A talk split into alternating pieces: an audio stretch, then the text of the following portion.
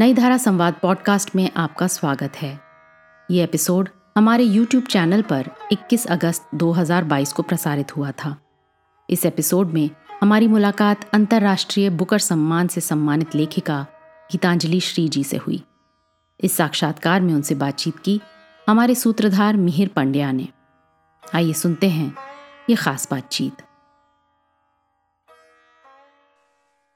नमस्कार। मेरा नाम मिहिर है और नई धारा संवाद के छठे सीज़न के इस नए अंक में मैं आप सब श्रोताओं का बहुत बहुत स्वागत करता हूँ। आज एक बहुत ही खास मेहमान हम सबके साथ बातचीत के लिए जुड़ने वाली हैं। इनका परिचय मैं आपसे दूँ। उसके पहले मैं आपको एक छोटा सा ब्रीफ देना चाहूँगा उनकी रचना जगत के बारे में। पिछले तीन दशक से वे हिंदी कथा जगत में सक्रिय हैं। उनके पाँच उपन्यास प्रकाशित हो चुके हैं, जिनमें पहला उपन्यास था माई तिरोहित, खाली जगह, और उनका सबसे नया उपन्यास जो बहुत चर्चित भी हो रहा है, और जिसके लिए उन्हें अंतर्राष्ट्रीय बुकर पुरस्कार मिला, जिसके अनुवाद को अंतर्राष्ट्रीय बुकर पुरस्कार मिला, रेत समाधि।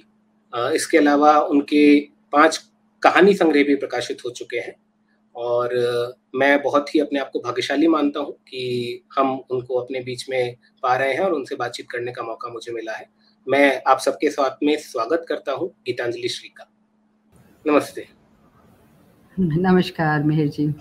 नमस्ते गीतांजलि जी। आपका बहुत बहुत स्वागत और एक तो हम सब की तरफ़ से और सारे नई धारा संवाद के श्रोताओं की तरफ़ से आपको बहुत बहुत बधाई। हम आ, सब जब आपको सम्मान मिला तो एक तरह से हम सब हिंदी के पाठक और हिंदी के चाहने वाले एक तरह से हिंदी को इस्तेमाल करने वाले ये महसूस कर रहे थे कि हम सबको भी कोई सम्मान मिला है या उस सम्मान में हमारा भी थोड़ा सा हिस्सा है। तो उस गौरव को हम तक पहुँचाने के लिए आपको मैं बहुत बहुत शुक्रिया कहना चाहता हूँ। बातचीत की शुरुआत करें। उससे पहले मैं आपके उस उस उस स्पीच को याद करना चाहता हूँ जो आपने मुकर सम्मान के सम्मेलन में दी थी। और मुझे एक बात उसमें बहुत खास लगी, जिसको मुझे लगता है हमको सभी लोगों को बार बार रेखांकित करना चाहिए। आपने कहा कि ये केवल हिंदी का सम्मान नहीं, ये तमाम भारतीय भाषाओं का सम्मान है। और ये एक ऐसी चीज़ है, मुझे लगता है, जहाँ से हम बात शुरू भी कर सकते हैं कि हिंदी भाषा जहाँ से अपनी ज़मीन ग्रहण करती है। वो ज़मीन केवल हिंदी भाषा की नहीं है। वो ज़मीन तमाम भारतीय भाषाओं से, उसकी संस्कृति से, उसके इतिहास से मिलके बनी है। तो जब आप एक रचनाकार के तौर पे लिखना शुरू कर रही थी, या मैं थोड़ा सा पीछे जाऊँ तो शायद एक रचनाकार अपनी ज़मीन, अपनी भाषा चुन रहा था। तो कैसे एक आप हिंदी भाषा आपने चुनी? और उस हिंदी भाषा के अंदर जो बाकी भाषाओं की बाकी संस्कृतियों की हिस्सेदारी है वो कैसे बनती है? आ, अगर यहाँ से बात शुरू की जाए। बहुत बहुत धन्यवाद मेहर जी। आ, आपने बिल्कुल सही बात कही कि ये पल अकेले मेरा नहीं है कभी नहीं। पहले दिन से पहले पल से मैं जानती हूँ कि ये पल अकेले मेरा नहीं है। ये हम सबका मिलकर पल बना है और मैं ही बहुत सी चीज़ें मिली हैं तभी बन पाई हूँ। मेरा जो समृद्ध साहित्य संसार मेरे चारों ओर है वो है तभी मेरी भी कृति उस वहाँ पे उग पाई है। तो इसको तो मैं बिल्कुल आ, ये एक ऋण है जो मैं किसी भी तरह से इसको भूल नहीं सकती हूँ कि ये खुशनसीबी मेरी कि मैं इसका निमित्त बनी लेकिन मैं जानती हूँ कि ये बहुतों का किया आ, हुआ बहुतों का बनाया हुआ पल है। और मैं इसमें बीच में चमकी लेकिन हम सबको साथ साथ इसमें आ, अपनी शिरकत माननी चाहिए। और इसमें मुझको ये बात मैं दोहराना चाहती हूँ मैंने पहले कही है जो साउथ अमेरिका के गैब्रियल गार्सिया मार्केस के साथ हुआ। आप याद करिए कि जब उन्हें नोबेल प्राइज़ मिला था तो एकदम से दुनिया की नज़र गई कि अच्छा साउथ अमेरिका के एक लेखक को ये इनाम मिला है, पुरस्कार मिला है। और उसके बाद सबको समझ में आया कि एक पूरा बहुत विशाल वहाँ, बहुत से देश हैं जहाँ का साहित्य किसी को ठीक से पता ही नहीं है कि एक पूरा संसार है जो अब उनके सामने खुला है। और अगले दिनों में यही हुआ कि लोगों ने दक्षिण अमेरिकी साहित्य को जाना और बहुत उसको शोहरत मिली और समझ में आया दुनिया को कि वहाँ कितनी कमाल की चीज़ें हो रही हैं। और लोगों ने कहा कि हम तो एक गार्सिया मार्केज के बारे में हमने सुना, यहाँ तो गार्सिया मार्केज भरे पड़े हैं। तो मुझे लगता है कि ये उसी तरह की एक बात है। और मैं उम्मीद करूँगी कि जब हमारा ये संसार खुला है बाकी दुनिया के आगे तो बाकी दुनिया को भी मौका मिलेगा ये जानने का कि यहाँ क्या क्या नहीं है। ये हमारी आज़ादी का पचहत्तरवा साल है। और शायद ये बहुत मौजूद है कि हम याद करें कि आज़ादी को का उत्सव मनाते हुए हमें हमेशा ये भी याद रखना चाहिए कि आज़ादी के साथ में एक और चीज़ है जिसके पचहत्तर साल पूरे हो रहे हैं, वो है भारत का बंटवारा। और उस बंटवारे को हमारे समाज में, हमारी सभ्यता में या हमारी पूरे साहित्य में, साहित्य से बाहर अन्य कलाओं में भी जिस तरह से अलग अलग तरह से अभिव्यक्ति में देखा गया है रेत समाधि भी मुझे लगता है उस परंपरा में उसे रख के देखा जाना चाहिए या देखा जा रहा है। और बंटवारे पे जिस तरह से लिखा गया, अगर मैं हिंदी साहित्य तक अपनी बात सीमित रखूँ ये एक आरोप हिंदी साहित्य के ऊपर लगाया गया, मुझे पता नहीं कितना ठीक है या नहीं, कि बंटवारे के फ़ौरन बाद हिंदी साहित्य ने शायद उस उस, उसकी भीषणता को उस तरह से संबोधित नहीं किया, जिस तरह से शायद पंजाबी साहित्य ने किया या जिस तरह से शायद बांग्ला ने या उर्दू ने किया। और शायद इसकी वजह भी रही होगी कि हिंदी साहित्य सीधे बंटवारे का उस तरह से उस बंटवारे से उस तरह प्रभावित नहीं हुआ जिस तरह पंजाब या बंगाल प्रभावित हुए। लेकिन बंटवारे के ऊपर लिखी गई रचनाओं का एक पूरा लंबा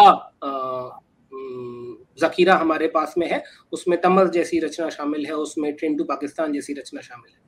रेत समाधि को अगर आप देखें, और अगर मैं रेत समाधि के बारे में कहूँ कि ये भी बंटवारे को देखने की एक कोशिश है, लेकिन बंटवारे को देखने की एक ऐसी कोशिश है जिसको हम स्त्री नज़र से देखी गई कोशिश कह सकते हैं।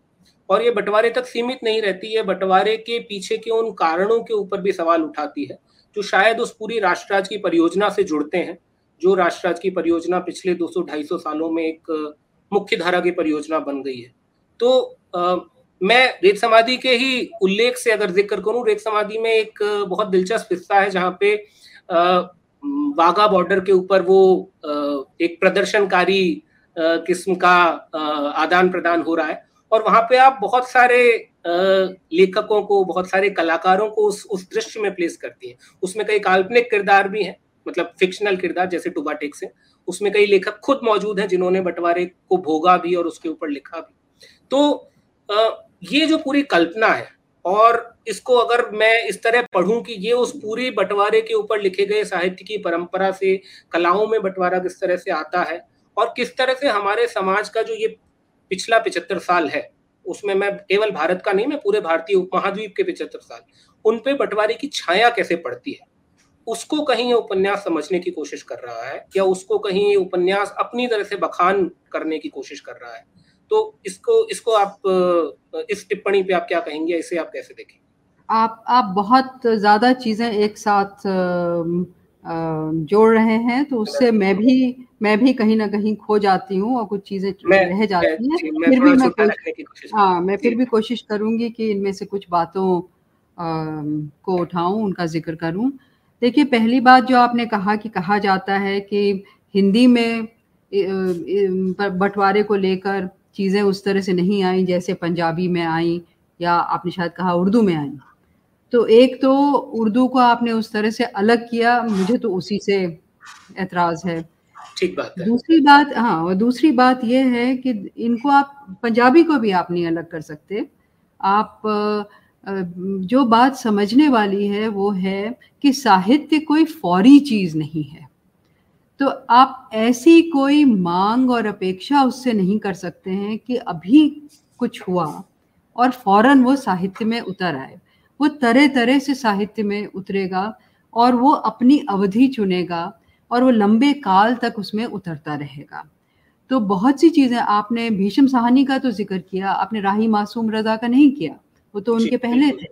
आपने इंतज़ार हुसैन आपने उनको तो उर्दू में डाल दिया पर वो भी वो सब एक मिली जुली सभ्यता का ही हिस्सा है वो है ना? तो मिली मिला जुला अनुभव है ये पूरे क्षेत्र का और आप पाएँगे यशपाल हैं उसमें। तो हम्म। आप हम ये नहीं कह सकते हैं कि यहाँ पे तो देर में हुआ वहाँ पे तो जल्दी हुआ। कोई और अपने दुख में चुप बैठे और फिर धीरे धीरे बात निकली उनकी चीज़ शायद थोड़ी देर में निकली। तो मुझे लगता है कि इस तरह की इस तरह की तुलना शायद हमें गलत रास्ते पे ले जाएगी और हम कुछ, हमें कुछ गलत फहमियाँ ही हम पैदा कर देंगे। मुझे नहीं लगता कि हिंदी में इसको लेकर कम कुछ कहा गया है। बहुत ही बढ़िया चीज़ें लिखी गई हैं, संवेदनशील चीज़ें लिखी गई हैं। कृष्ण बलदेव वैद भी मुझे याद आ रहे हैं। बहुत लोग हैं। हमारे वक्त तक आते आते तो बहुत ही लोग हैं, लेकिन देखिए ये इतनी बड़ी त्रासदी थी।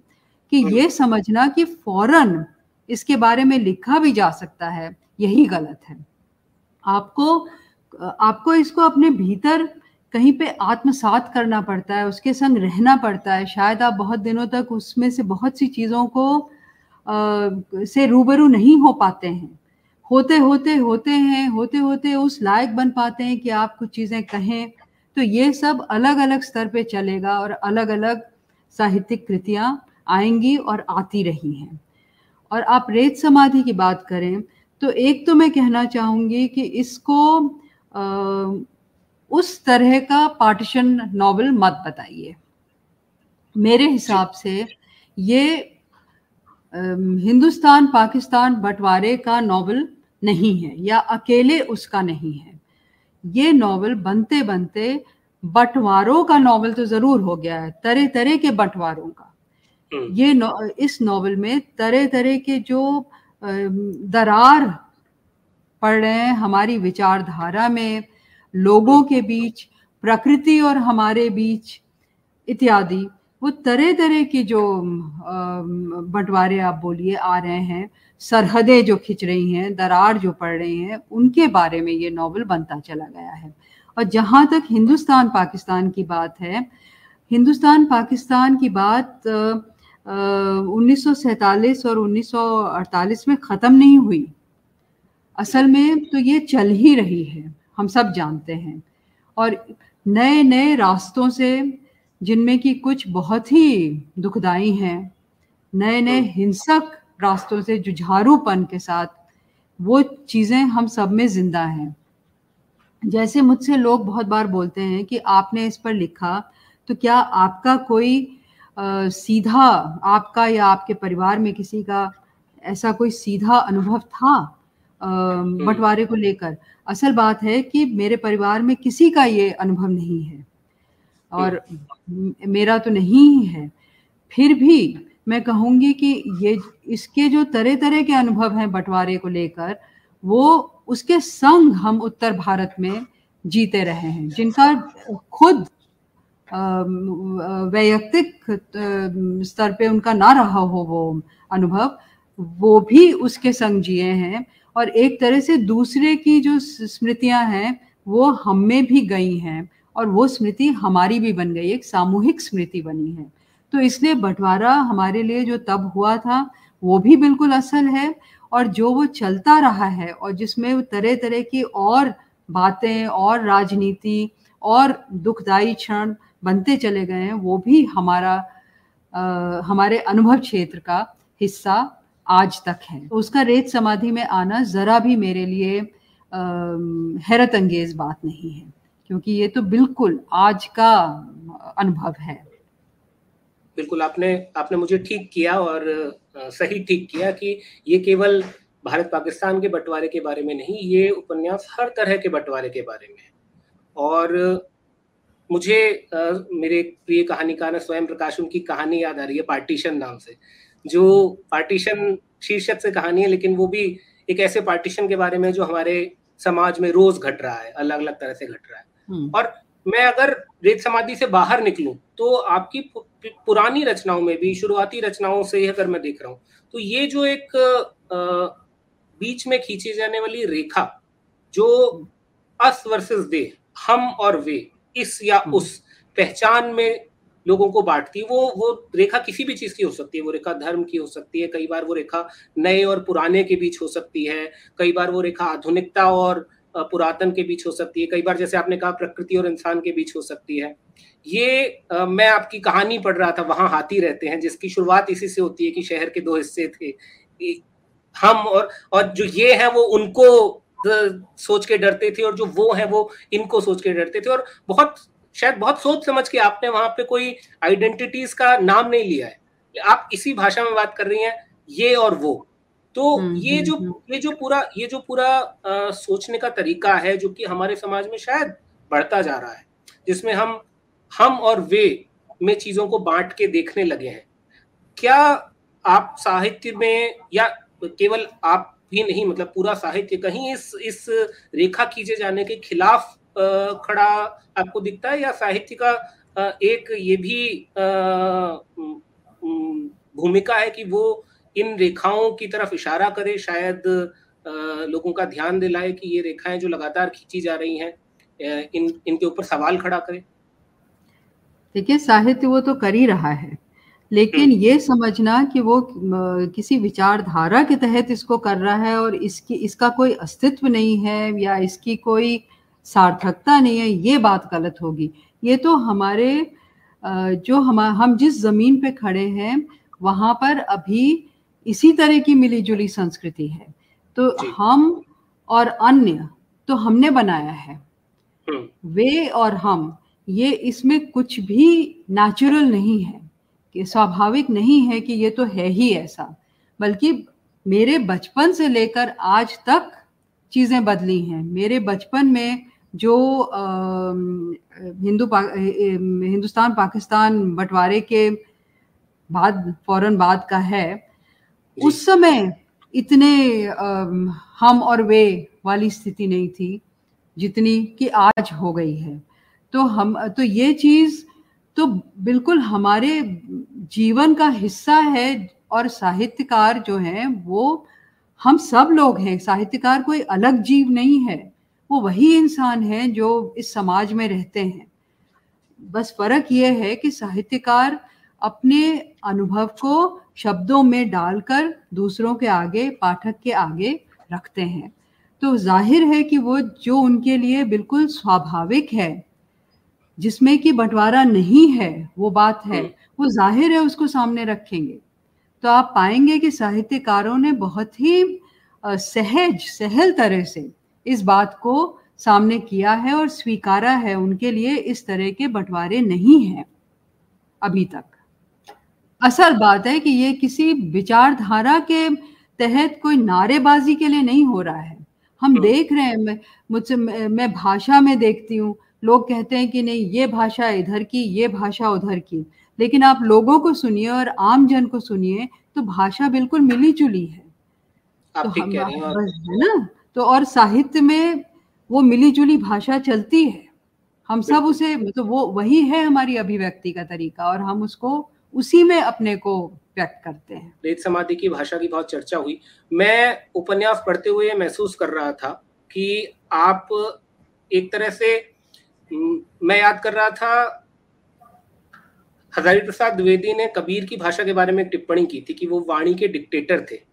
और जब भी मैं पढ़ाता हूँ ये टर्म इस्तेमाल करता हूँ तो डिक्टेटर शब्द ऐसा लगता है कि बहुत नेगेटिव शब्द है लेकिन वहाँ पे उसका अर्थ ये है कि वो भाषा को जैसे चाहते थे वैसे उससे इस्तेमाल करा ले करा लेते थे। आ, रेत समाधि पढ़ते हुए मुझे लग रहा है कि आप भाषा को जैसे चाहती हैं वैसे इस्तेमाल करा ले रही हैं उससे। मतलब जो आपकी अभिव्यक्ति है उसके अनुसार भाषा को किसी भी तरह से तोड़ा या मरोड़ा जा सकता है। और इसमें कई बहुत दिलचस्प प्रयोग निकल के आते हैं ना? जैसे अंग्रेज़ी हिंदी उर्दू कई क्षेत्रीय बोलियाँ जो हिंदी का हिस्सा है उन सब में चीज़ें ऐसे आगे बढ़ रही हैं कि वो उनके बीच में रेखा खींचना बहुत मुश्किल है। ये भी एक उपन्यास की खूबसूरती है कि आप उपन्यास की भाषा के बीच में भी कोई रेखा नहीं खींच सकते, जैसे वो सरहद की खिलाफ है। तो आप कोई लाइन नहीं खींच सकते। यहाँ इस इस हिस्से से ये वाली भाषा शुरू हो रही है और इस हिस्से तक आ रही है। क्योंकि हमारा समाज जो है, उसके अंदर ये भाषाएँ ऐसे ही एक दूसरे से घुली मिली है और हम शायद बोलते हुए इनका इसी तरह से इस्तेमाल करते हैं। तो जब एक रचनाकार अपनी भाषा चुनता है, अपने, अपनी रचना की भाषा चुनता है या आप जब रेत समाधि की भाषा चुन रही थी तो ये कथा के किरदारों के साथ में भाषा बनती है या उपन्यासकार उसके अंदर अपनी अभिव्यक्ति को कैसे सामने ला रहा है उससे भाषा चुनता है या कई बार थोड़ा सा खेल भी होता है जिसको उपन्यासकार भाषा के साथ में करता है। मुझे थोड़ा सा इस प्रक्रिया के बारे में बताइए, मैं और हमारे श्रोता जानना चाहेंगे। देखिए, तीनों बातें हैं इसमें। आपने खेल कहा आपने कहा कि ऐसी घुली मिली होती हैं भाषाएँ। और तीसरी बात है आ, आज का जो हाँ, संसार है। तो आप ये तीनों बातें यहाँ पर हैं कि आज का संसार बहुत खुल गया है हमारा देश भी बहुत खुल गया है हमारे आपस में भले ही दरारें भी बढ़ी हों लेकिन आदान प्रदान भी कहीं पहले से ज़्यादा है। जो लोग अपने अपने खेमों में और कोनों में छिपे बैठे थे, वो भी निकल कर आए हैं, औरतें निकल कर आई हैं तथा कथित आदिवासी निकल कर आए हैं, दलित लोग निकल कर आए हैं अलग अलग क्षेत्रों से लोग निकले हैं। तो सब अपनी बोलियाँ और भाषा लेकर आए हैं, उसके जितने अलग अलग अंदाज हैं और तेवर है, उसको लाए हैं। तो ये सब एक साहित्यकार को मिलता है ये उसके लिए एक उपलब्धि है कि वो ये सब सुन पाए और इनको इस्तेमाल कर पाए। और सच ये है कि देखिए भाषा का कोई साहित्य में तो खासकर कोई मानक प्रकार नहीं होता है कि ये जो। है इस भाषा में होना है। तो हम तो उस भाषा में लिख रहे हैं जो कि हर तरफ़ पनप रही है और हमारे भीतर पनप रही है। और आपने खेल की बात कही तो मैं समझती हूँ ये बहुत आपने एक जिसको मैं कहूँगी बहुत ही महत्वपूर्ण बात कही है कि लोग भूल जाते हैं कि कला और साहित्य में खेल भी होता है। और खेल का मतलब किसी भी तरह का तिरस्कार नहीं होता है। किसी अगर एक शिल्पकार को मूर्ति बनानी होती है तो मिट्टी से उसको खेलना पड़ता है। तो। मिट्टी से वो खेलने में तरह तरह से उसको बना सकते हैं। वो जो मिट्टी का लचीलापन है उससे वो उसका आनंद लेते हैं और उसमें जितनी गुंजाइश है उसको वो आजमाते हैं। तो आप ये समझिए कि साहित्यकार के लिए शब्द और भाषा मिट्टी है वो वाली मिट्टी है जिसको वो बहुत ही भक्ति से बहुत ही प्यार से लेकिन थोड़ा उसमें एक क्रीड़ा भी होती है।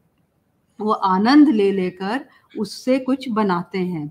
वो एक भाषा की इमारत खड़ी करते हैं और उसका जो लचीलापन है, उनको ये रास्ते देता है कि उससे वो तरह तरह की इमारत में तरह तरह के अंदाज तरह तरह के गुंबद और खंभे और जो भी चीज़ें हैं वो बना पाए। मैं समझती हूँ कि ये तो भाषा का कमाल है, जो साहित्यकार समझता है समझती है। ये साहित्यकार का कमाल नहीं है। ये भाषा में ही ये कमाल है। भाषा ही आपके सामने इतनी आ, बड़ी इतनी विशाल और विस्तृत और प्रभावशाली है कि आप खुद आप उससे खेलते खेलते वो खुद आपको तरह तरह के खेल सुझा देती है शायद आपसे खेलती है और रास्ते निकालती है और एक जोरदार भाषा शायद कायम हो पाती है। मैंने कबीर का ज़िक्र किया था। कबीर की भाषा को पंचमेल खिचड़ी सदुक्कड़ी भाषा इस तरह की हम्म। टिप्पणियाँ दी लेकिन कबीर का कद आज हमारे समाज में जितना बड़ा है वो उनकी उसी भाषा की वजह से है। बिल्कुल। तो, और, और दुनिया के आप किसी और का नाम लेना चाहते हैं तो शेक्सपियर का नाम ले दीजिए। हाँ. है ना? और क्वींस इंग्लिश में कौन लिखता है? अंग्रेज़ी की आप बात करें तो क्वींस इंग्लिश में कौन लिखता है? ऑफिशियल डॉक्यूमेंट्स आएँगे क्वींस इंग्लिश में और कुछ नहीं। और साहित्य का तो जी। बिल्कुल बिल्कुल। अच्छा मैं एक चीज़ और यहाँ पे इसी सवाल से जुड़ा हुआ, इसको एक तरह से थोड़ा सा बढ़ाते हुए जानना चाह रहा था। आपने खेल की बात की और आपने कहा कि बिल्कुल वो एक बहुत आनंददायक प्रक्रिया है जो कि एक लेखक जिसमें अपनी एक तरह से अपनी भक्ति भी प्रकट कर रहा है उस उस रचना प्रक्रिया के प्रति। आपकी रचनाओं में अगर देखें या मैं शुरुआती कहानियाँ पढ़ रहा था या इवन माई से आपरेत समाधि तक की जो यात्रा है भाषा का ये खेल मुझे लगता है थोड़ा सा बढ़ता गया है। और मैं इसको ऐसे देखना चाहूँगा कि शायद, आप मुझे बताइए मैं ठीक हूँ या नहीं हूँ। आप अपने पाठक के प्रति या जो भी एक संभावित पाठक हो सकता है, पता नहीं वो लिखते हुए निगाह में होता है या नहीं, आप और ज़्यादा कॉन्फिडेंट होती गई हैं। मतलब लेखक जो है वो उस पर विश्वास, उसका अपने पाठक पर जो विश्वास बढ़ता जाता है तो वो और ज़्यादा खेल कर सकता है। तो मुझे ऐसा लगता है कि आप अपने पाठक के प्रति और विश्वास से भरती गई, और इस वजह से वो रचनाओं के अंदर एक एक जिसको आप कह, जिसको आप खेल हम कह रहे हैं, वो वेद समाधि में शायद माई के मुकाबले थोड़ा बढ़ के दिखता है और अपने पूरे समूचे रंग रूप में सामने आता है। या आप बहुत ज़्यादा कॉन्फिडेंट महसूस करती हैं अपने आप को कि मैं कर रही हूँ, मेरा पाठक समझ लेगा। तो कहीं इस उपन्यास को लिखते हुए मन में भाव था कि ये ये ये करके देखते हैं पढ़ने वाला कोई होगा जो समझ लेगा। या ये डर था कि ये ये प्रयोग इस इस लाइन से आगे ना जाए, पता नहीं कोई समझेगा या नहीं। देखिए, रचना प्रक्रिया के, का, की एक मूल बात है, जो आप लोगों को किसी को नहीं भूलनी चाहिए, कि जिस समय हम रचना कर रहे हैं रचना की कोशिश में लगे हुए हैं उस समय हम बिल्कुल अकेले होते हैं। और उस समय कोई और पाठक हमारे सामने नहीं होता है। क्योंकि कोई और पाठक होगा तो वो हमको तरह तरह से हमारे हाथ को रोकेगा और हमें बताएगा कि हाँ इसको बोलो इसको ना बोलो इसको ऐसे लिखो इसको वैसे लिखो अरे ये हो रहा है वो हो रहा है। तो पाठक हमें हमें खुद अपना पाठक बनना पड़ता है उस समय। तो उस समय तो बस मैं हूँ और मेरा जो भी मेरी कोशिश है वो है। हाँ। और हम दोनों के बीच में संवाद है। आत्मविश्वास का मतलब ये नहीं होता है कि आपको ज़रा भी संदेह नहीं रहा कि हम असफल हो सकते हैं। ये नहीं है। आत्मविश्वास का ये मतलब नहीं है। आत्मविश्वास का मतलब शायद अपने सच्चाई और अपनी निष्ठा पर विश्वास है। तो मुझे ये मालूम है कि मैं जो कोशिश कर रही हूँ बहुत ईमानदारी से कर रही हूँ। मैं एक साहित्यिक संवेदना के साथ कर रही हूँ ये आत्मविश्वास मुझमें है। और इसलिए मैं आगे बढ़ पाती हूँ बिना ये सोचे या बिना इस चिंता के कि ये कृति सफल होने जा रही है या असफल। किन किन मायनों में। वो चिंता मुझे नहीं होती है उस वक्त। ये जब कृति पूरी हो जाती है तब दूसरे पाठकों का ख्याल आएगा। और तब हम्म। मुझे यकीन है मैं काफ़ी दिनों से अब लिख रही हूँ अब कल की लेखिका नहीं रही बल्कि कल की पुराने कल की लेखिका हूँ मैं तो अब। तो अब मुझे ये मालूम है कि भले ही बहुत बड़ा पाठक संसार मुझे ना मिले। अब ये बुकर की वजह से इस समय मिल गया वरना उतना उतना बड़ा ना ना भी था तो भी मुझे मालूम है कि ऐसे पाठक हैं जो चाहते हैं कि वो धैर्य से मुश्किल दिखती चीज़ में भी हम्म। उतरें।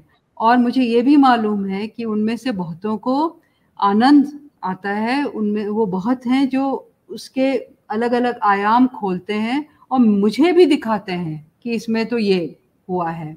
तो इसलिए आत्मविश्वास की जो आप बात कह रहे हैं, वो इस माने में ज़रूर और आया है। और इस माने में भी है, पाठक में भी है कि पाठक मुझे मिलते रहे हैं हमेशा।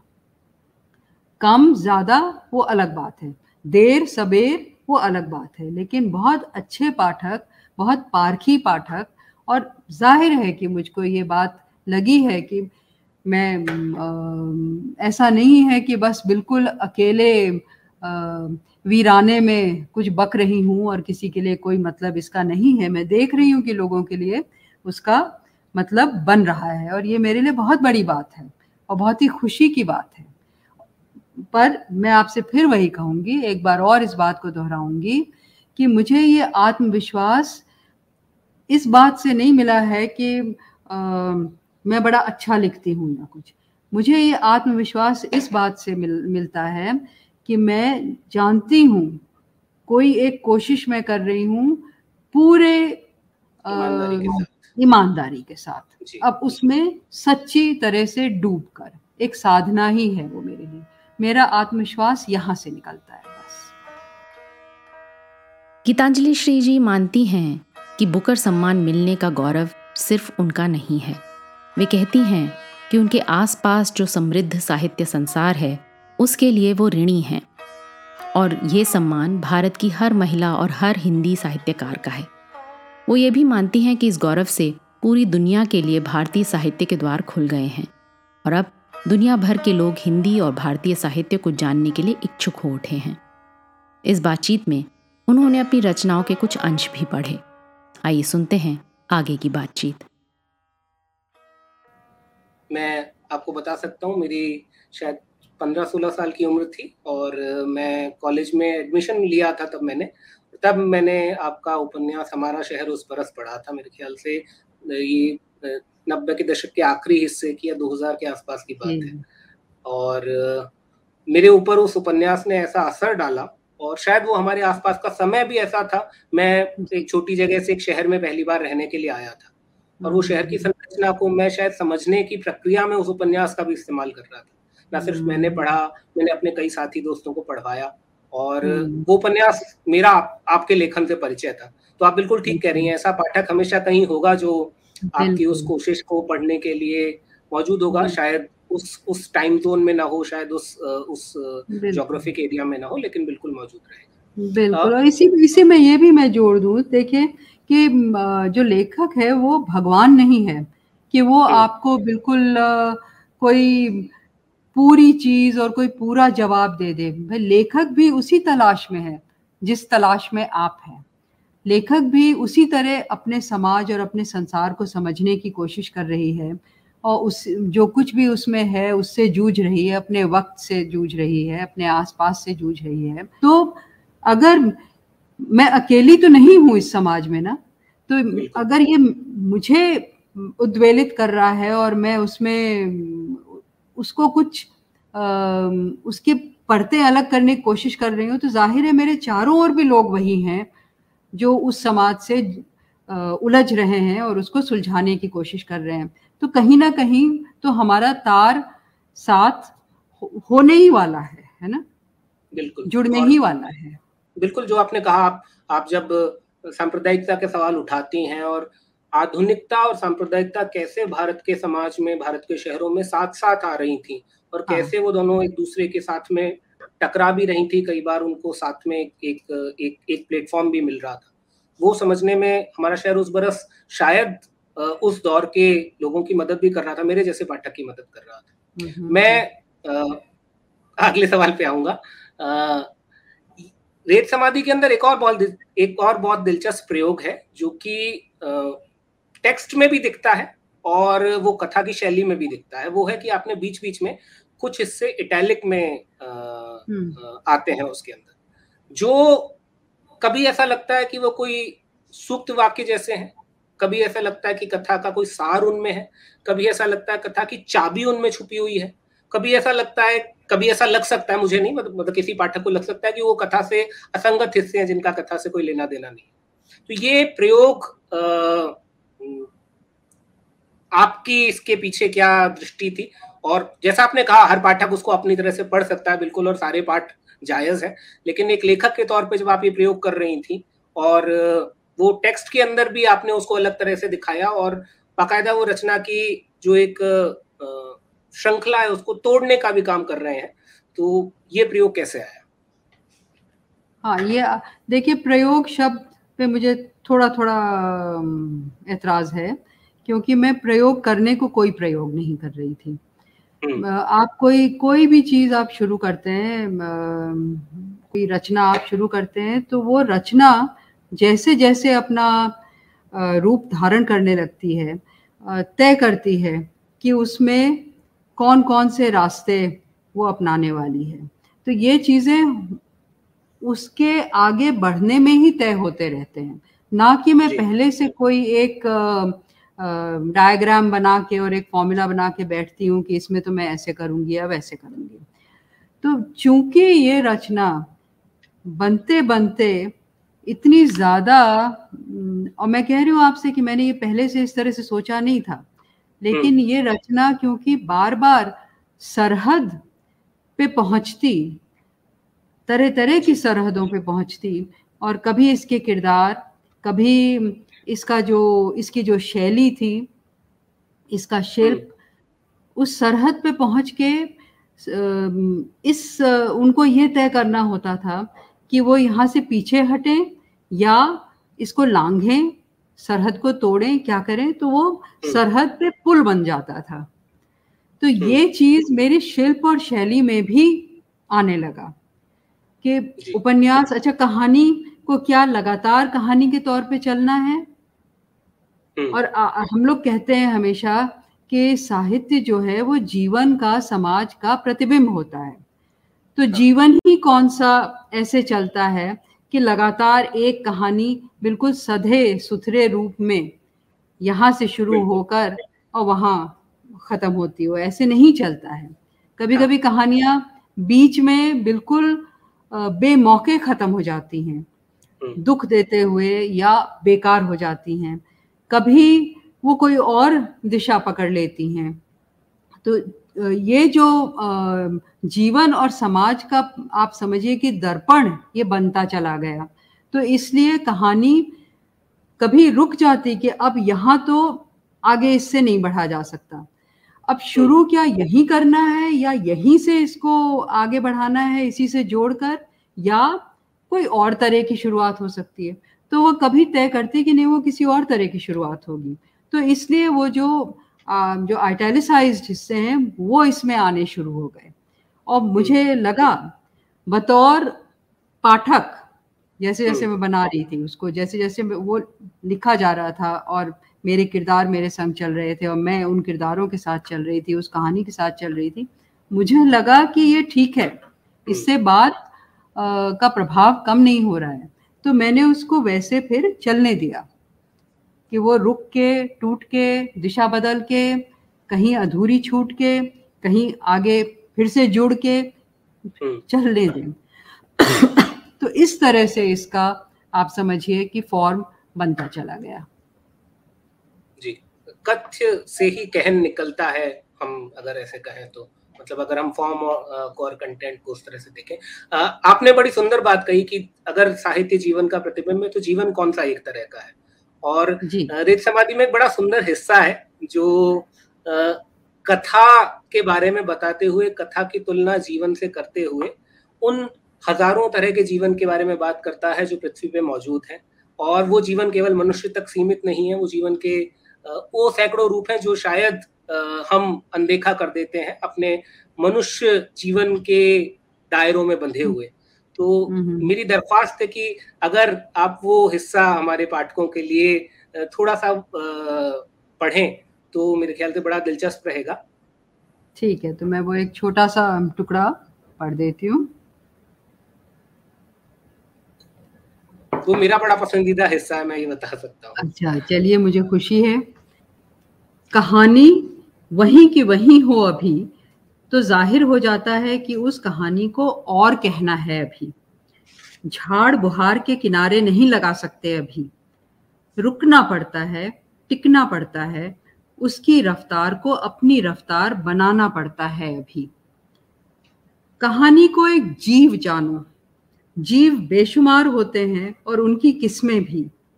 कद, काठी रहन सहन चीखें, बातचीतें, साँसें, कंपने सींगे, बेजुबानियाँ, सब अलग, जीने मरने की मियाद अलग। तो कहानी को बीच में रूट कर कचक देना माफिक नहीं। अपनी जान जिए, अपनी मौत जाए। तितली की कहानी चंद दिनों की लहरानी। मक्खी की चार हफ्तों की बन भन भन। चूहे की साल भर माल पर राल। कुत्ता बीस बरस गर लंबा जीवन सरस। हाँ तोता कछुआ हाथी तो क्षति तुम्हारी बाजी। और निकृष्ट कॉकरोच तो तोप चले तो भी सलामत। ये है मलामत। सर्प की कहने लगो तो कहानी सरपीली कमाल। कि शिख जाए नख जाए पूछ तब भी नचाए बात ऐसी ही कि कहानी उड़े रुके चले मुड़े होए जब होए। तभी कह गया वो इंतज़ार कलंदर कि कहानी तो आवारा।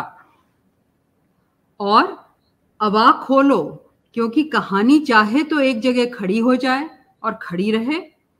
पेड़ होके जो एक और जीव, चिरंजीव, भगवानों से लेकर अब तक का साक्षी, कहानी के मोड़ तोड़ को डंठलों में उगाता, पत्तों में सुलाता, हवाओं को गमकीला बनाता। चित्र विचित्र जीव, मृतक में भी, शिला में भी, जन्म जन्मांतरों की समाधि में भी। पथरा के द्रव और भाप सेहराए, मौन से बुत परस्त बनाए, कहानी दुरुस्त उठाए। होगी हँसी की बढ़त, रुकेगी जहाँ हो रुकना, अधूरे के या पूरे के समापन बिंदु पे, हँसते हुए या खोई हँसी, अनहसी रखते, स्वायत्त। माली की इजाज़त नहीं यहाँ, जो एक नाप एक काट की झाड़ सरहद बना दे। सैनिक टुकड़ी सी खड़ी, झूठे गरूर में कि इस बाग को हमने घेरे बंद कर डाला है। ये कथा बगिया है, यहाँ दूसरी ताब और आफताब, वर्षा प्रेमी, खूनी, चरिंद परिंद, पिजन कबूतर, उड़न फलाई, लुक देखो आसमान इसकाई। शुक्रिया। शुक्रिया। बहुत सुंदर हिस्सा था और हम्म। मैं थोड़ा सा समय का फ़ायदा उठाते हुए अनुवाद की प्रक्रिया के बारे में भी बात करना चाहूँगा। आपके रचनाओं का दूसरी भाषाओं में अनुवाद होता रहा है और केवल अंग्रेज़ी में नहीं फ्रेंच जर्मन में भी अनुवाद हुए हैं। अनुवाद की प्रक्रिया के बारे में ये कहा जाता है कि अनुवाद एक नई रचना की तरह होता है और उसमें बहुत कुछ छूटता भी है और कई बार नई चीज़ें हासिल भी होती हैं। रेत समाधि जैसा उपन्यास ही अगर आप लें, जिसमें ऐसे अनगिनत संदर्भ हैं जो कि अगर अपनी ज़मीन से काट दिए जाएँ तो इन संदर्भों को समझना बड़ा मुश्किल होगा, ऐसा किसी एक हिंदी पाठक के नाते मुझे लगता है। जब ये किसी दूसरी भाषा में जाता है, किसी दूसरी संस्कृति में जाता है तो क्या ऐसी चीज़ें हैं जो आपको लगता है छूट जाती है? क्या ऐसी चीज़ें हैं जो आपको लगता है कि शायद कुछ अतिरिक्त हासिल होता है? ये प्रक्रिया के बारे में आप और खासतौर पर रेत समाधि के अनुवाद की प्रक्रिया डेजी रॉकवेल ने जिस तरह से उसका एक बहुत ही संवाद पर प्रक्रिया के साथ में अनुवाद किया तो ये प्रक्रिया कैसी रही पहले मैं आपको बता दूँ बहुत लोगों को ये बात मालूम नहीं है कि डेजी रॉकवेल से पहले इसका तर्जुमा मेरी फ्रेंच अनुवादक एनी मोन्तो ने किया। जी। लेकिन चूँकि फ्रेंच का वो रुतबा नहीं है दुनिया में जो अंग्रेज़ी का है। और दूसरा खैर इसको बुकर मिल गया तो इसलिए अंग्रेज़ी वाले तर्जुमे को तो बहुत शोहरत मिल गई। आ, हम्म। ये जो आप कह रहे हैं कि अनुवाद में कुछ बदलता है कुछ छूटता है कुछ जुड़ता है क्या ऐसा है? मैं समझती हूँ कि किसी भी चीज़ को एक बार से दूसरी बार कहने में एक व्यक्ति के कहने में और दूसरे के सुनने में और फिर उसके कहने में बात तर्जुमे की तरह ही थोड़ी बदलती और बढ़ती रहती है। उसमें कुछ आ, हो सकता है लगे कि उसी तरह से है कुछ लगे कि ये तो कुछ और भी हो गया तो बात हमेशा ही मतलब ये जीवंत एक आ, आ, क्रिया है। तो मुझे लगता है इसको लेकर कोई बहुत परेशानी नहीं हो, होनी चाहिए। ये एक तरह से संप्रेषण और बात को आगे बढ़ाने का तरीका है। तो मुझको तर्जुमे के इस आयाम को लेकर कोई बहुत परेशानी नहीं होती है। ज़रूर ऐसी चीज़ें उसमें होंगी। मैं आप ये, ये बात मैं आपसे साझा करना चाहती हूँ। कि मैं अभी तक बहुत ज़्यादा अनुवाद नहीं हुआ आप कह रहे हैं बहुत भाषाओं में मेरे हुए इतने ज़्यादा अनुवाद नहीं हुए हैं अभी। लेकिन जिनके संग हुए हैं जहाँ जहाँ हुए हैं कुछ ऐसा इत्तेफाक रहा है कि उन अनुवादकों से मैं काफ़ी होते होते उनके काफ़ी दोस्ताने संबंध हमारे बने और हम लोग बहुत साथ साथ और लंबे अरसे तक उस पर बातचीत कर पाते थे, बहस कर पाते थे, जहाँ मुझे लगता कि नहीं, मैंने शायद ये कोशिश करी है, मैं बताती, और उन्हें लगता कि हमने इस तरह से पढ़ा है, ऐसे होना चाहिए तो वो बताते। तो हम लोग इस तरह से आगे बढ़े। मेरे लिए जो सबसे अहम बात इस सब में बनी, वो थी कि कहीं हम लोगों की संवेदना कुछ एक सी होनी चाहिए।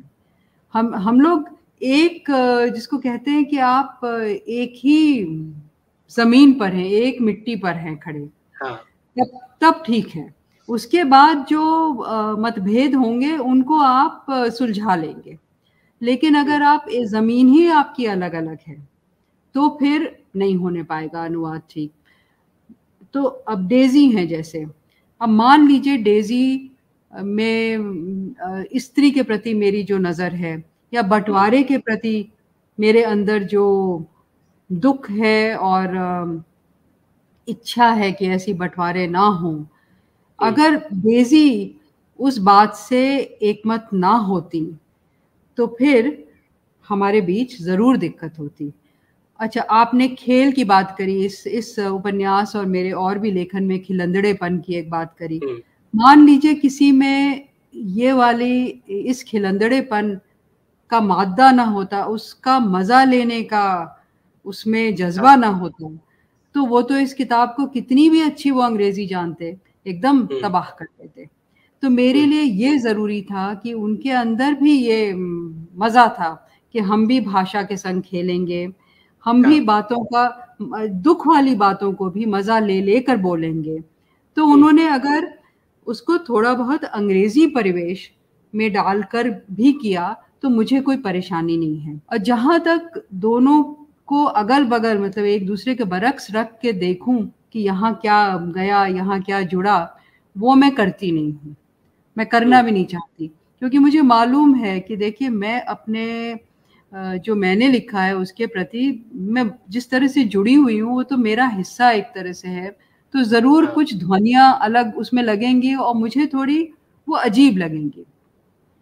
लेकिन मैं अपने को इसका सही जज भी नहीं मानती हूँ कि मैं जज कर सकती हूँ कि क्या बेहतर हुआ। तो मुझे तो जब जिन लोगों का मैं आदर करती हूँ जब वो लोग बताते हैं कि भाई अंग्रेज़ी का तर्जुमा बहुत अच्छा है हमको बहुत मज़ा आया इस किताब को पढ़ के हमको अजीब नहीं लगा आपने जो बात करी कि दूसरी सांस्कृतिक ज़मीन है।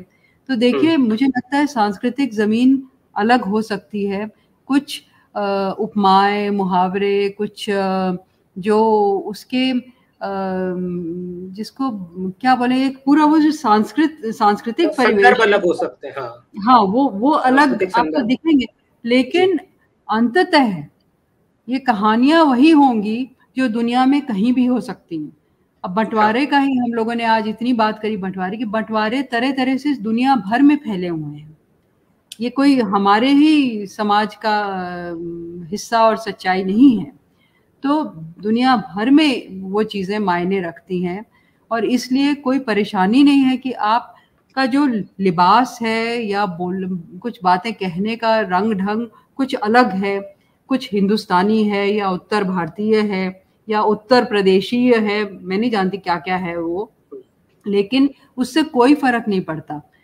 उसके बावजूद अगर कृति अच्छी है उसमें साहित्यिक संवेदना और मज़ा है और कुछ उसके अंदर दर्द है और सार है और इंसानियत है तो वो दुनिया भर में हर कोने में उसके मायने समझे जाएँगे। और इसीलिए मैं अपने रेत समाधि की क्यों बात करूँ? विश्व साहित्य की बात करिए। हम लोग कितना हम्म। विश्व साहित्य पढ़ते हैं। उसमें कितने अलग सांस्कृतिक संदर्भ हैं लेकिन फिर भी हमको कभी ऐसा नहीं लगा कि नहीं हम टॉलस्टॉय और दोस्तोयेवस्की इनका हमको कोई मज़ा नहीं आ रहा। हमने खूब उनसे सीखा। यूनिवर्सिटी में हम रूसी साहित्य कितना पढ़ते थे और हमारे लिए वो ज़बरदस्त आदर्श थे। तरह तरह से हम उनसे प्रेरित हुए हैं। तो मुझे अनुवाद में इसलिए मैंने अनुवाद पर अपने कुछ हाँ। राय इस तरह से ज़ाहिर की है। आपने आपने बिल्कुल ठीक कहा। बहुत सारे भाव ऐसे हैं जो कि वो आ, किसी खास संस्कृति या किसी खास समय से बंधे हुए नहीं होते हैं वो यूनिवर्सल है। और अगर आप उस भाव को पकड़ लें तो वो अकेलापन है वो अकेलापन किसी भी दूसरी जगह पे महाभारत आप महाभारत को याद करिए। हाँ। हमारे यहाँ कब से आ रहा है महाभारत? तो दुनिया भर में वो मायने रखता है। बिल्कुल। बल्कि आपने एक जगह पे लिखा भी है कि महाभारत में सब कुछ है क्यों कहा जाता है? परिवार भी तो एक महाभारत जैसा है। क्योंकि उसमें वो सब कुछ है जो दुनिया में है। बिल्कुल, तो बिल्कुल, वो हमारी पिंड में ब्रह्मांड देखने की जो एक पूरा दर्शन है वो मुझे लगता है वो कहीं इसमें नज़र आता है। जो कबीर भी जिसकी बात करते हैं। आ, मेरा एक सवाल और है मैं जल्दी से पूछ लेता हूँ। आपकी रचनाओं में और मैं केवल रेत समाधि की बात नहीं कर रहा हूँ मैं इसमें आ, हमारा शहर उस बरस की या माई की या अन्य जो दो उपन्यास भी हैं उन वो भी शायद होंगे। आ, आपके उपन्यासों में आप घटनाओं को उस तरह से केंद्र में नहीं रखती हैं वो बहुत घटना प्रधान उपन्यास हालाँकि उनमें बहुत बड़ी घटनाएँ हैं लेकिन वो हम्म। घटना प्रधान उपन्यास शायद नहीं कहे जाएँगे। एक और चीज़ है मुझे लगता है कि आप अपने उपन्यासों में जब भी पुराने के बारे में बात करती हैं तो एक बहुत आसान वो एक बहुत आसान घेरा होता है नॉस्टैल्जिया का जिसमें लेखक फंस सकता है आप बहुत कॉन्शियसली उस नॉस्टैल्जिया को बार बार तोड़ती हैं और ये मैं पढ़ते हुए पढ़ते हुए भी हम्म। महसूस कर रहा था कि ये बहुत बहुत आ, सायास कोशिश है कि हम नॉस्टैल्जिया को भी बनने ना दें है ना उसको भी तोड़े जिससे कि मुझे ये भी लगता है कि इस नॉस्टैल्जिया का इस्तेमाल करके आप एक बहुत तात्कालिक लोकप्रियता हासिल कर सकते हैं। कहीं आप उस तात्कालिक लोकप्रियता से अपने आप को दूर भी करती हैं। दूसरा उपन्यास की शुरुआत भी अगर आप देखें, आपके उपन्यासों के ओपनिंग में कोई बड़ी घटना आमतौर पर नहीं होती। ये भी एक सायास कोशिश है कि आप आप जो जो हमारे हम, मैं जब मीडिया की पढ़ाई कर रहा था तो मुझे सिखाया गया था कि लेख ऐसा होना चाहिए, लेखन ऐसा होना चाहिए कि वो फ़्लाइट की जैसे मतलब आप टेक ऑफ़ करें, एक बार पाठक को पकड़ लें तो उसके बाद में फिर आप उसके साथ में कुछ भी कर सकते हैं। आप उसकी उसकी, उस नियम के बिल्कुल खिलाफ लिख रही हैं, जो कि मुझे लगता है बहुत बड़ा चैलेंज भी है, पर ये एक एक एक क्या कहेंगे उसको, एक एक रिस्क भी, एक एक किस्म का खतरा भी पैदा करता है कि आपको उस तरह से इंस्टेंट पाठक और लोकप्रियता शायद नहीं मिलेगी। आप लगातार वो खतरा उठा रही है। आप शायद शुरुआत से वो खतरा उठा रही है। तो ये दोनों ही फैसले, एक घटना प्रधान ना होना और दूसरा उपन्यास की शुरुआत को हमेशा ऐसे रखना जो कि पाठक को बांधने के लिए या वो नॉस्ट्रेलिया में घेरने की कोशिश नहीं कर रही है। देखिए, एक तो फिर आपने एक शब्द इस्तेमाल आप हर बार कोई ऐसा शब्द इस्तेमाल करते हैं जिससे मुझे एतराज़ होता है। तो इस बार आपने कहा सायास। तो ये हाँ। सायास कोशिश नहीं है। ये बिल्कुल मेरी सायास कोशिश नहीं है। ये एक मेरे भीतर भी तो एक आप उसको मेरी अंतर चेतना कहिए जो इतने दिनों से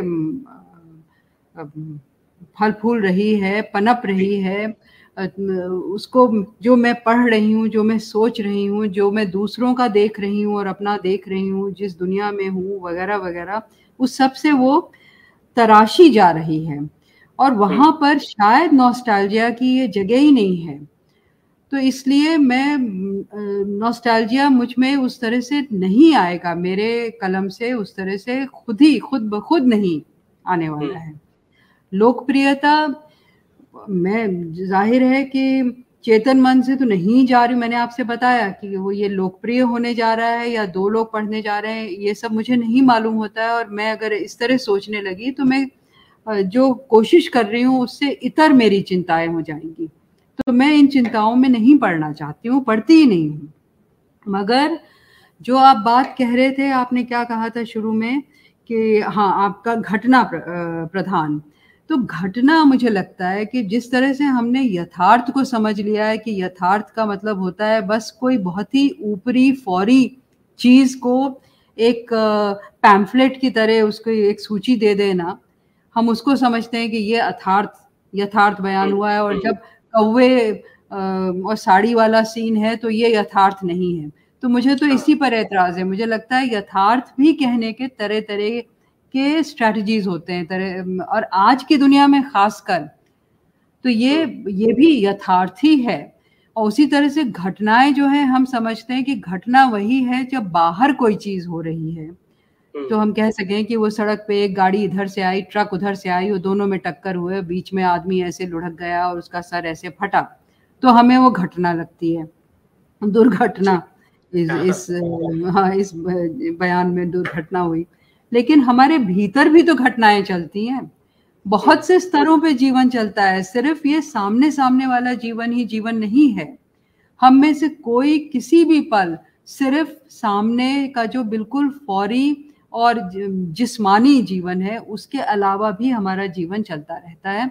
और ये हर स्तर को एक तरह से लेखक छूना चाहती है पकड़ना चाहती है, दर्शाना चाहती है। लोकप्रियता का वही है कि भाई लोकप्रियता किस चीज़ से मिलती है ये भी कोई नहीं जान सकता है ना तो आप। इस तरह आप इस तरह की महत्वाकांक्षा लेकर चलेंगे कि हमको लोकप्रिय होना है तो मुझे लगता है वो भी एक बहुत बड़ा रिस्क है हम्म। क्या मालूम किस चीज़ से लोकप्रियता मिलती है तो ये सब लेकर मेरे हिसाब से इन इन चीज़ों को लेकर चलना नहीं चाहिए मेरे लिए मैं फिर वही कहूँगी कि ईमानदारी और निष्ठा ही सबसे बड़ी चीज़ है क्या आप कोई चीज़ कर रहे हैं जो भी चीज़ कर रहे हैं लेखन की बात नहीं। आप जीवन में जो भी कर रहे हैं अगर आप सच्ची लगन से कर रहे हैं आपके बस में इतना ही है। कि आप सच्ची लगन से करिए और फिर जैसे लोकप्रियता मिलेगी या नहीं मिलेगी उसके लिए ठीक है उसके लिए आप तैयार रहिए और उसकी इतनी फ़िक्र भी मत करिए। अब किसी ने मुझसे पूछा आपको देर में मिली देर में आपको पहचान मिली आपको इससे परेशानी है तो किसको क्या। मालूम है किसी को शुरू में जल्दी मिलती है किसी को देर में मिलती है किसी को नहीं मिलती है उसके हम्म। जाने के 500 साल बाद मिलती है ये हमारे हाथ में कहाँ है आपने कहा था कि आप कभी आप बहुत छोटी चीज़ों के साथ शुरू करती हैं बहुत ही साधारण हाँ, चीज़ों के साथ हाँ, शुरू करती हाँ, हैं हाँ, तो हाँ, ये एक तो मैं ये आपको बताना चाह रही हूँ कि मैं किसी बड़ी चीज़ को जिसको कि दुनिया कहती है बड़ी चीज़ पार्टीशन हम्म। के बारे में एक नॉवल लिखने जा रही हूँ ऐसे मैं नहीं कभी सोचती हूँ मुझे हम्म। लगता है कि आप एक संवेदना के साथ अगर किसी जो रोज़मर्रा का जीवन है उसको देखें जो साधारण दिखती चीज़ें हैं उसको देखें तो उसी के साय अपने आप बहुत लंबे और बहुत पीछे और बहुत ऊँचे और बहुत नीचे जाएँगे तो आपको कोशिश ही नहीं करनी है कि पार्टीशन का नॉवल या किसी बड़े विशाल मुद्दे को लेकर आप चलें। आप छोटी सी चीज़ को लेकर चलिए। वो छोटी हम्म। सी चीज़ तो कभी अकेले किसी वैक्यूम में तो नहीं चल रही है ना? वो अपने आप जुड़ेगी बहुत सारी चीज़ों से जिसमें कि बड़ी बड़ी चीज़ें अपने आप आएँगी। ये मैं बोल रही थी। हाँ हम्म। मेरा मेरा सवाल जो था वो ये था अगला सवाल कि एक अगला या चलिए आखिरी। आखिरी? आखिरी हम्म। आपकी ट्रेनिंग इतिहासकार की है और जब आप एक साहित्यकार के तौर पे एक उपन्यास लिख रही हैं आपके उपन्यास में इतिहास कई अलग अलग तरह से कई अलग अलग सूरत में कई अलग अलग रूप लेकर आता है। तो एक इतिहासकार गीतांजलि श्री एक इतिहासकार की एक इतिहास की अध्येता गीतांजलि श्री और एक साहित्यकार गीतांजलि श्री। ये दोनों एक दूसरे से क्या लेती हैं? आप एक इतिहासकार गीतांजलि श्री से एक साहित्यकार गीतांजलि श्री क्या और कैसे ले रही है? और क्या एक इतिहासकार गीतांजलि श्री को भी एक साहित्यकार साहित्यकार गीतांजलि श्री कोई नई दृष्टि देती है? तो इतिहास को पढ़ने की एक नई दृष्टि एक साहित्य के नज़रिए से मिल सकती है अगर इसको पलट के देखें तो। नहीं तो मैं अपने को इतिहासकार तो मानती ही नहीं हूँ तो इसलिए मैं क्या कहूँ आपसे कि इतिहासकार को क्या मिलता है मैं नहीं जानती हूँ। लेकिन आपने कहा कि साहित्यकार गीतांजलि श्री को इतिहासकार से क्या मिला? इतिहासकार गीतांजलि श्री से मैं नहीं जानती उसको क्या मिला लेकिन इतिहास पढ़ने की वजह इतिहास की छात्रा होने की वजह से ज़रूर कुछ ज़ाहिर है सिर्फ़ तत्व ही नहीं एक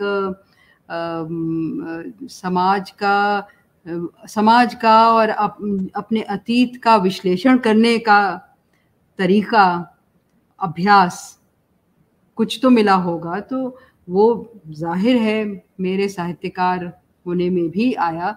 लेकिन मैं फिर कहूँगी कि आ, मैंने दो चार साल इतिहास क्या कर लिया इतिहास की छात्रा क्या होली कि आपने मुझे इतिहासकार तो कह दिया। मैं बचपन से बहुत सी चीज़ों की कार मानी जा सकती हूँ। हाँ। मैं हाँ तो मैं और आज मैं कहूँगी चलिए मैं अम्मा गिरी भी करती हूँ तो मुझे वो अम्मा गिरी से भी मुझे बहुत कुछ मिलता है। तो वो हम हम जितने भी क्षेत्रों में आ, कारगर हैं वहाँ से हमको हमारी संवेदना वहाँ से बन रही है संवेदना में चीज़ें जुड़ रही हैं और उम्मीद है कि कुछ बेहतर हो रही है। तो इतिहास को ही मत लाइए जो एक फॉर्मल एजुकेशन वाली बात से ही तो नहीं हाँ। हम सीखते ना हम तो शुरू से ही सीख रहे हैं और उम्मीद है कि सीख रहे हैं कि छात्र हैं ठीक ठाक और सीख रहे हैं जो कुछ हो रहा है उससे लोगों को देखकर आसपास को देखकर। तो इन सब चीज़ों से हमारे उम्मीद है साहित्यकार को कुछ बल मिलता है कुछ रास्ते मिलते हैं और और आ, आ, लिखने का जज्बा मिलता है। बिल्कुल। गुरकी ने मेरे विश्वविद्यालय लिखा था उसमें विश्वविद्यालय जीवन ही था। तो बिल्कुल आप सही कह रही हैं। फॉर्मल एजुकेशन पे हम बहुत ज़्यादा ज़ोर देते हैं लेकिन उसके बाहर के दायरे में हम जितनी चीज़ें सीखते हैं कई बार वो उस अकादमिक दुनिया पे हावी होती है या उस पर भारी पड़ती है। बिल्कुल ठीक बात है। बहुत बहुत शुक्रिया गीतांजलि श्री हमारे लिए समय निकालने के लिए। और हमारे श्रोताओं के लिए उन उनके सवालों का जवाब देने के लिए मेरी बहुत सारी उत्सुकताओं को शांत करने के लिए भी और नई उत्सुकताएँ जगाने के लिए भी दोनों के लिए। आपका बहुत बहुत शुक्रिया आपका समय देने के लिए भी और हमसे बात करने के लिए। मैं नई धारा परिवार की ओर से आपका शुक्रिया अदा करता हूँ, हमारे सभी श्रोताओं की ओर से आपका शुक्रिया अदा करता हूँ। बहुत बहुत धन्यवाद। बहुत बहुत धन्यवाद मेहर जी, आपका भी। इस पॉडकास्ट को सुनने के लिए बहुत बहुत धन्यवाद। हमें उम्मीद है कि ये बातचीत आपको ज़रूर पसंद आई होगी। आप संवाद के सभी पुराने और नए एपिसोड्स यूट्यूब पर देख सकते हैं। इनकी जानकारी पॉडकास्ट के डिस्क्रिप्शन में उपलब्ध है। जल्द ही आपसे फिर मुलाकात होगी। नमस्कार।